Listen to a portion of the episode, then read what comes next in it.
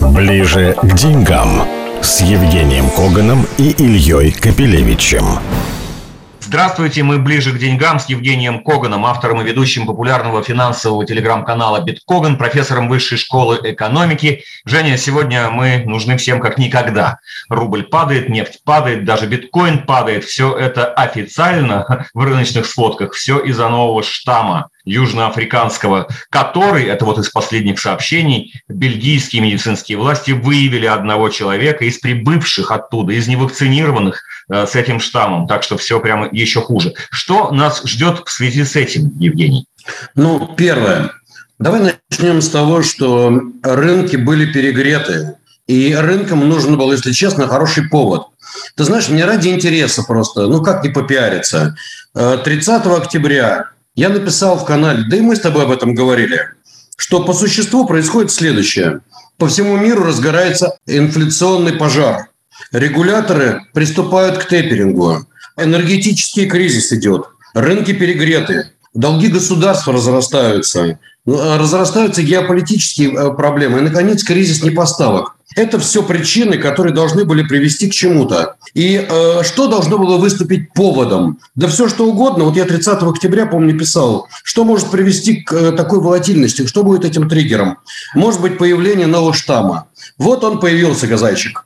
Теперь к чему все это может привести? Ну, это, если честно, довольно серьезный разговор. Тут два варианта. Вариант первый, что все это был хайп, и все это было, может быть, даже где-то и желанием кого-то пораздувать этот хайп. Почему? Надо же обрушить цены на нефть. Это святое дело. Кое-кому. Мы это знаем, кто заинтересован.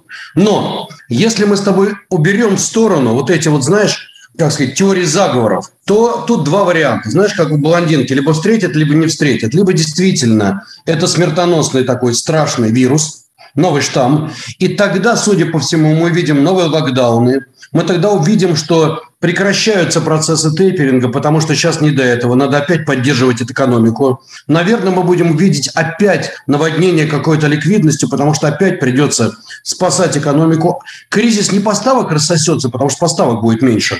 Ну, то есть мы увидим кризис вторая серия.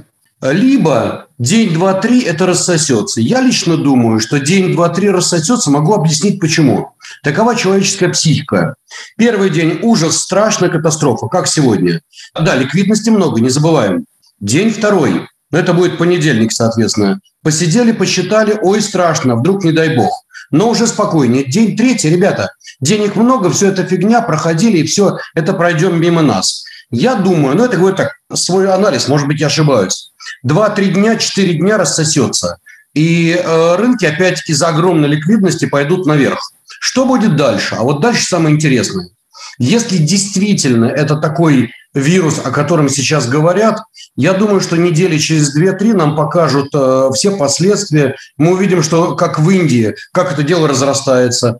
Тогда мы можем увидеть с тобой во второй половине декабря, 10-х, 20-х числах, я уж не знаю, вторую серию. Под названием уже действительно как бы ну, всеобщая паника. Я вижу следующее. Надо, так сказать, превратиться в реальность. Пока, конечно, это скорее биржевая новость. Жень, я тебя чуть-чуть в другую сторону хочу сейчас повернуть. Ты в самом начале сказал, что новый штамм – это повод. А, так сказать, желание развернуться и начать распродавать – уже давно сидит в рынке. Я вот тут вот, мы все, наверное, читали показатели Уоррена Баффета. Он очень много продал активов и в значительной степени перешел в кэш, который, кстати, не обеспечивает нужной доходности. И общее объяснение, что цены на акции уже находятся на таких высоких уровнях, что скорее как бы он ожидает их снижения, потому что расти им дальше некуда. Вот тогда, Жень, если дело все-таки не в штамме даже как в таковом, не в локдаунах, которые будут или не будут, это, так сказать, будет видно, а в том, что рынок достиг некоего предела, и теперь, значит, соломинкой можно переломить хребет верблюду. Ты знаешь, ну, во-первых, я не могу согласиться с тезисом, что рынки переоценены. Довольно забавно. Все говорят об этом, но если мы посмотрим совокупный PE-ratio, например, по американскому рынку, там, форвардный на этот год, ну, действительно кошмар, 30. Но если мы посмотрим огромное количество компаний, подчеркиваю, небольших этих теков, не технологических каких-то, а компаний из реального сектора, мы вдруг увидим, что по PE-сам, например, тот же Бунка летает в Sunfood с 0,2 или 0,6, Мы увидим, я имею в виду американские крупные корпорации, мы увидим, что тот же самый, к примеру, автомобилестроители, Volkswagen, по ПИ, скажем, они все 8 или 10, а пищевики 6, 5, 8. Нефтяники совсем недороги, поэтому нет. Назвать рынки тотально переоцененными можно с определенной оговоркой. Это немножко не так. Но, в принципе, действительно риск коррекции существует. Но, я думаю, не сегодня. Я полагаю, что, еще раз говорю, высочайшая ликвидность все позволит сегодня выкупить. Поэтому, да, если, тем не менее, пойдет этот штамм и действительно пойдут новые локдауны, вопрос в действиях регуляторов. Если опять они обрушатся, будут лечить все эти вещи, опять новые эмиссии денег, опять всем тем и помощью населения, но в итоге эти деньги опять будут идти на рынок. Вторая серия. Да, смотрим. Да, да. Ну, покупать и покупать квартиры, потому что на волне всей этой инфляции, как мы видим, вообще больше всего везде подорожала именно недвижимость, как ничто. Ну и плюс, естественно, акции технологические. Она очень сильно переоценена как раз сегодня. И более того, кэшфлоу от нее очень низкий. Если опять пойдет залив деньгами, что ж, надо недвижимость. Я не думаю, что будет. Смотри, инфляция сейчас так сильно разогналась, что, скорее всего, вторая серия будет недолго и, может быть, и не будет. Я, честно говоря, достаточно пессимистичен. И думаю, что следующий год у нас будет весьма волатильный, и конец года может быть совсем не веселым. Вот как-то так. Женя, давай сразу перейдем, собственно, к нефти. В начале недели, как ты предупреждал чуть ранее, значит, мы это обсуждали, идею распечатывания резервов, обсуждали неделю назад с тобой, что американцы попытаются договориться, и они такие это сделали с еще 5 крупными владельцами резервов нефти. Не сильный эффект это имело в самом начале. А теперь скажи, в связи с этой угрозой локдаунов, уже с принимаемыми или обсуждаемыми в других странах решениями об ограничении полетов, может быть, и распечатывать резервы не придется, и мы сейчас увидим быстрое снижение цен на нефть естественным путем. Ты знаешь, Америка уже приняла решение распечатать резервы, и вряд ли она на этом остановится. Дело в том, что вот эти всплески...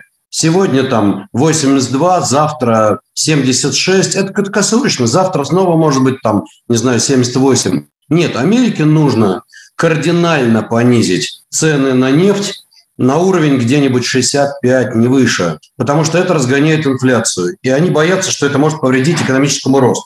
Поэтому, скорее всего, вот эта коалиция никуда не денется. И Япония, у которой резервы, кстати, не такие же большие, и Китай, и самое главное Америка. Нет, они распечатывать будут. Ответом на это будет действие ОПЕК, которые не будут спешить увеличивать. Это будет болтанка, но что-то мне подсказывает, что когда ситуация успокоится, и если все-таки не будет вот таких страшных последствий, этот штамм окажется просто немножко больше раздутой новостью, чем чем-то реальным, то цены на нефть мы увидим и 80 снова, и 90, и даже выше.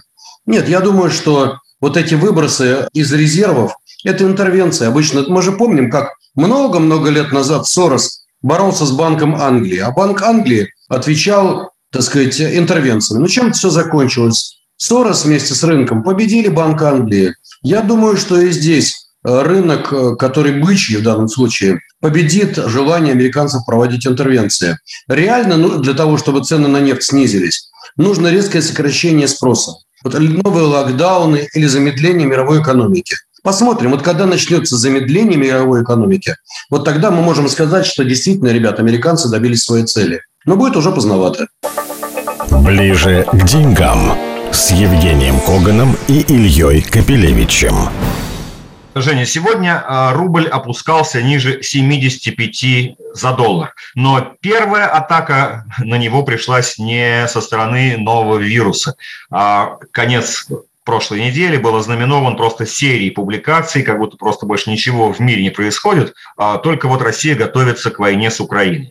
Прошло несколько дней, рубль немножко успокоился, начал потихонечку возвращаться. Вот сегодня в пятницу Блумберг не останавливается. Значит, он сегодня написал, что аж на Камчатке мы как-то передислоцируем свои войска на случай, опять же, вот войны с Украиной.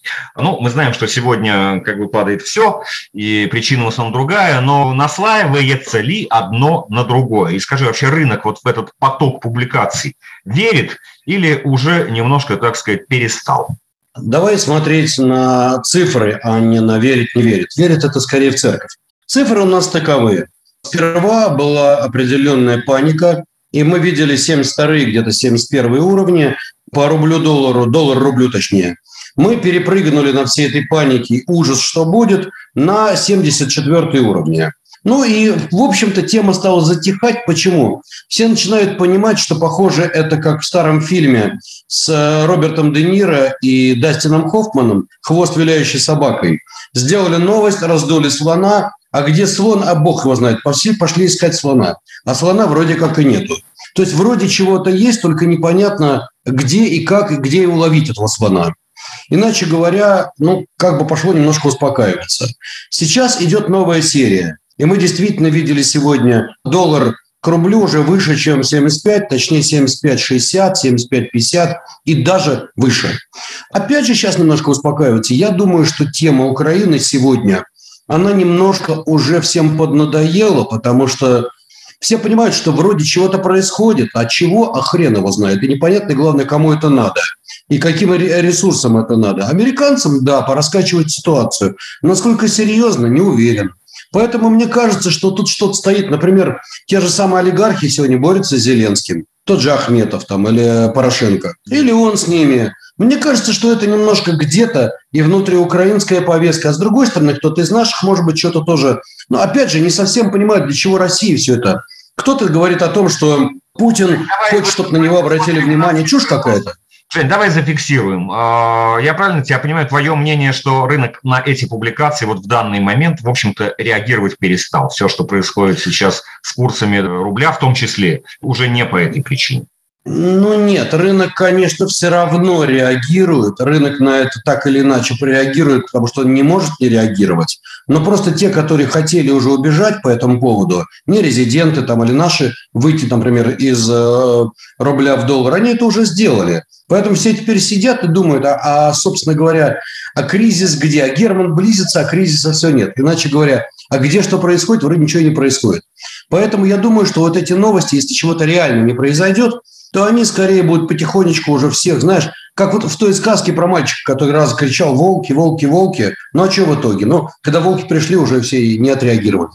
Понятно, но такие, знаешь, точечные санкции тоже вводятся и вводятся. На МФТИ ввели, на какие-то еще там суда, которые в Северном потоке участвовали, они такие очень точечные, хотя МФТИ... Ну... Как? На самом деле тоже все равно, потому что они уже давно, как ВУЗ изначально еще с советских времен, действительно связаны с оборонкой, и, в общем-то, давно эти прямые контакты с Америкой уже давным-давно как не существуют. Ну да, хотя скажу честно, это не очень приятная новость, причем сама по себе, ты понимаешь, тут как бы особо-то и эти новости никак не могут повлиять на МФТИ, серьезно, потому что МФТИ ничего не продает в Америку. Если только своих выпускников, да и то вряд ли.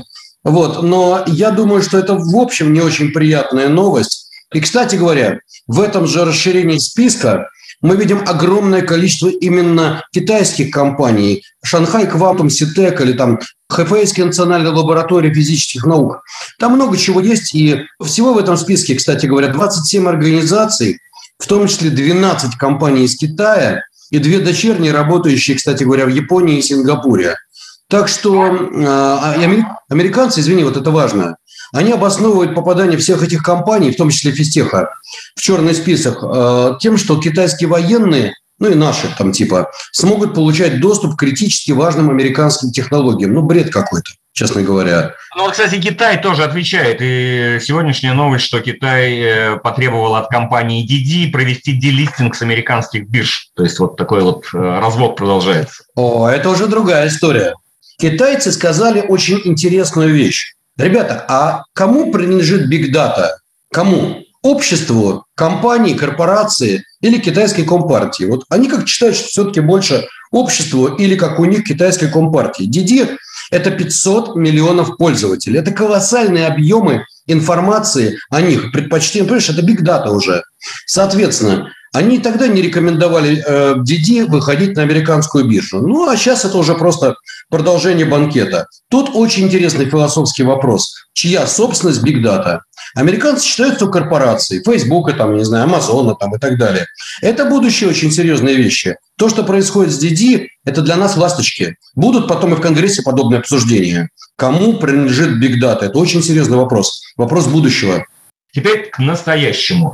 Никто пока не отменил, так сказать, ожиданий сворачивания стимулов со стороны крупнейших центральных банков, конечно, Федрезерва, и какого-то, но в какой-то хотя бы перспективе перехода к политике повышения процентных ставок, чтобы как-то там доходность денег как таковых сопоставить с безумными темпами инфляции.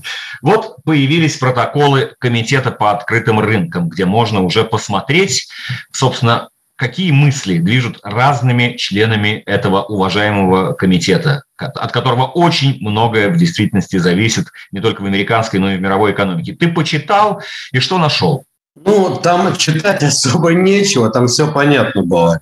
Там было сказано, что хоть посыл, в принципе, особо не изменился, но некоторые члены ФОМК высказались в пользу ускорения темпов сокращения программы покупки активов. А различные члены комитета, они так витиевато пишут, хочется каждый раз рыдать над этим, видят необходимость в более раннем начале цикла повышения ставок, чем предполагалось ранее. Но еще там интересный момент. По мнению участников заседания, хоть высокий уровень инфляции в значительной степени объясняется временными факторами, инфляционное давление может ослабевать дольше, чем... Временными, подчеркнем, это важно, временно. Да, это все временно. Короче, если почитать все это внимательно, главный вывод один. Никакого секретного соуса в Америке, который бы позволял четко говорить, что у них есть секрет вот это вот разрешение инфляционного давления, нету. И так же, как и в России, в действительности, регулятор просто предлагает ускорить ужесточение денежно-кредитной политики. Просто у нас это уже, так сказать, рубанули с этим делом, а они еще, так сказать, раздумывают, как быстро надо делать. И некоторые товарищи поддавливают, что давайте-ка мы это будем делать быстрее.